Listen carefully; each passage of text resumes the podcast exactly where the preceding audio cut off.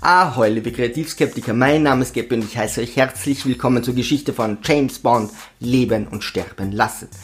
Mit Roger Moore erfuhr 007 1973 einen Neustart, der die Rolle etwas humoristischer anlegte.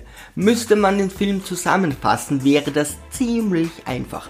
Der Oberschurke Kananga hat keine Lust, sich eine spannende Bedrohung für die Welt auszudenken. Man wundert sich, warum Bond für den Plot überhaupt von der italienischen Agentin vom Anfang absitzt und nicht weiter die Kiste rappeln lässt. Dafür tötet Kananga zahlreiche britische und amerikanische Agenten, während er Bond immer wieder verschont. Der gesamte Film ist eine Aneinanderreihung von scheinbaren Mordversuchen, bei denen sogar Lemminge eine valide Überlebenschance hätten. Zur Geschichte. Drei britische Agenten werden in New York, New Orleans und der Karibik von Schwarzen ermordet. Hier würde es tatsächlich Sinn machen, dass sich die Briten einmischen, wenn die Agenten auch nur irgendeinen sinnvollen Grund hätten, dort tätig zu sein. Einer davon wurde sogar an die USA ausgeliehen. Logisch. Als würden diese Patrioten zulassen, dass in ihrem Namen ein fremder Agent Aufträge erledigt. Dieser Teil beweist ein für alle Mal, dass die Amis im Bond-Universum die Briten die gesamte Arbeit machen lassen und selbst nur zusehen. Alle drei Agenten observieren irgendwie abwechselnd Kananga, den Premier einer fiktiven karibischen Insel. Ein Agent nimmt sogar bei einem Treffen selbst als Premier teil. Tolles Inkognito. Wie genau soll ich mir das jetzt wieder vorstellen? Entweder hat man den Agenten mal kurz zum britischen Premier gewählt oder man glaubt, dass Kananga ein Vollhorst ist. Er ist gegen den Einfluss der US-Industrie auf die Karibik. Warum werden dafür drei Agenten eingesetzt und warum werden dafür drei britische Agenten eingesetzt. Die Briten würden sich doch mehr für ein umgefallenes Fahrrad in China interessieren, als für den Einfluss der US-Industrie in der Karibik. Vielleicht hat den Schreibern niemand gesagt, dass die USA im 20. Jahrhundert bereits keine Kolonie mehr von den Briten war. Kananga hat Dr. Quinn, Ärztin aus Leidenschaft, als Wahrsagerin, die im Film jedoch solitär genannt wird und tatsächlich in die Zukunft sehen kann. So eine Hellseherin mag dem ein oder anderen unrealistisch vorkommen, doch da 007 dennoch jedem Mordversuch entkommt, gleicht sich das wohl irgendwie aus. Bond soll nun den Mord der drei Agenten aufklären und fliegt nach New York zum Treffen der Premiers. Inzwischen observiert Felix Leiter Kananga höchstpersönlich. Wow, das sind ganz schön viele Agenten für jemanden, der gerade einmal Bedenken wegen dem Einfluss der US-Industrie hat. Schon auf dem Weg vom Flughafen zu Felix greift ein Scherge von Kananga an, tötet den Fahrer von Bond und hofft, dass James im anschließenden Verkehrsunfall sterben wird. Klingt sicherer als direkt auf ihn zu schießen. Kananga weiß, dass er beobachtet wird und stiehlt sich davon, doch Bond verfolgt den Assassinen. Er trifft auf Mr. Big, der ganz Harlem und New Orleans zu kontrollieren scheint und mit Kananga zusammenarbeitet. Bond wird sofort von jedem Schwarzen in New York an Mr. Big gemeldet und schließlich gefangen genommen. Kananga weiß durch Solitär, dass Bond kommt und sehr gefährlich ist. Die anderen drei Agenten haben nur beobachtet, doch er hat sie augenblicklich getötet.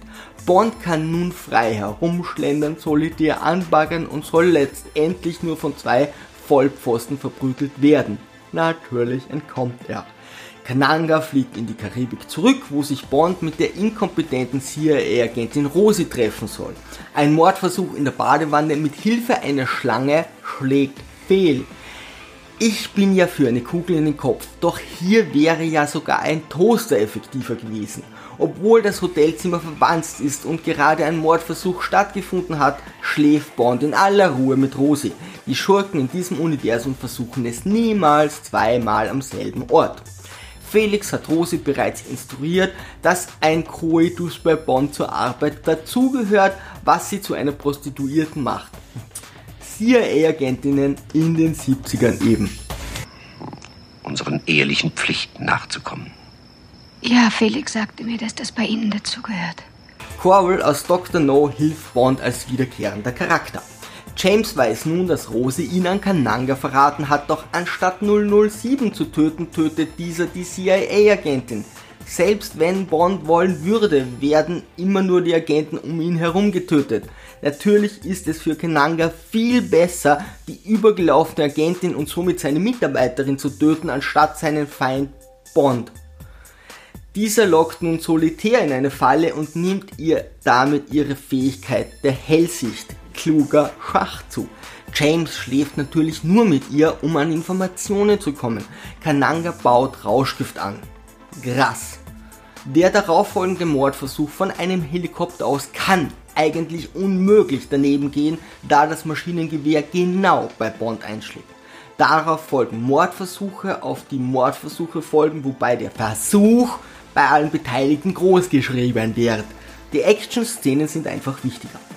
Die Protagonisten einigen sich darauf, dass das hier keinen Sinn mehr macht und fliegen nach New Orleans. Bond merkt nicht, dass er denselben Taxifahrer wie in New York hat und wird schon wieder gefangen genommen. Anstatt James zu erschießen, wollen sie ihn aus einem Flugzeug werfen. Bond hat keine Lust und zerstört den halben Flughafen, damit man das Budget rechtfertigen kann. Felix hat nun die ehrenvolle Aufgabe, den Flughafenchef zu beruhigen. Ist er eigentlich Agent oder eher eine Tipse der CIA? Wieder wird ein Agent getötet, der nicht Bond ist, während James verschont wird. Endlich erfahren wir, um was es geht. Jetzt haltet euch fest. Kananga ist Mr. Big. Der Schauspieler scheint bei dieser Rolle schizophren geworden zu sein, da er den Charakter immer anders spielt. Er möchte die Drogen aus der Karibik in den USA verschenken. So vertreibt er seine Konkurrenz und erzeugt süchtige Kunden. Hierzu einige Fragen. Warum hat Kananga so viel Rauschgift, dass er alle anderen Drogendealer aus dem Geschäft treiben kann? Wie genau finanziert Kananga zwei Tonnen zu verschenken? Er kommt von einer fiktiven kleinen Insel aus der Karibik. Wie schafft er es, als Premier eine Insel zu leiten und gleichzeitig als Mr. Big New York und New Orleans zu kontrollieren? Wie viele Flugmeilen hat er schon gesammelt? Hat noch niemand einen konkreten Verdacht geschöpft, dass ein Premier gleichzeitig ein Drogenbaron ist oder hat die CIA Bond einfach noch nicht Bescheid gesagt? Wahrscheinlich, denn warum sollten sich die Briten um einen Drogenkrieg in den USA kümmern? Und wie genau kommt Mr. Big auf die Idee, dass ihn seine Konkurrenten nicht einfach abmurksen würden? Vielleicht sind sie kompetenter als er bei Bond. An dieser Stelle sind mir die Finger an beiden Händen ausgegangen und ich habe aufgehört, die unnötigen Mordversuche zu zählen. Bond läuft über Krokodile und fährt mit Booten. Hier folgt der beste Joke der Bond-Filme. Also, Pepper, dieser Junge ist aus London, ist ein Engländer, der mit unseren Jungs zusammenarbeitet. So eine Art Geheimagent. Geheimagent? Auf wessen Seite? Die gesamte Zeit wird Felix Leiter als führender Agent der CIA von Kananga und der Handlung vollkommen ignoriert. Da nun alle von Mr. Big wissen, ist der Plan gescheitert und sie fliegen wieder in die Karibik zurück. Bond kommt in eine skurrile Szenerie, rettet Solitär, entgeht einen hanebüchenen letzten Mordversuch und tötet Kananga, indem er ihn zu einem Ballon aufbläst. Das macht Spaß. Ganz am Ende kommt noch einmal der Handlanger in unnachvollziehbarer Loyalität und wird aus dem Zug geworfen. Dann hat er wohl keine Lust mehr und fragt sich, wer ihn eigentlich für den Mord am Bond nun noch bezahlen würde. Liebe Kreativskeptiker, Segel immer straff halten und auf zum Horizont!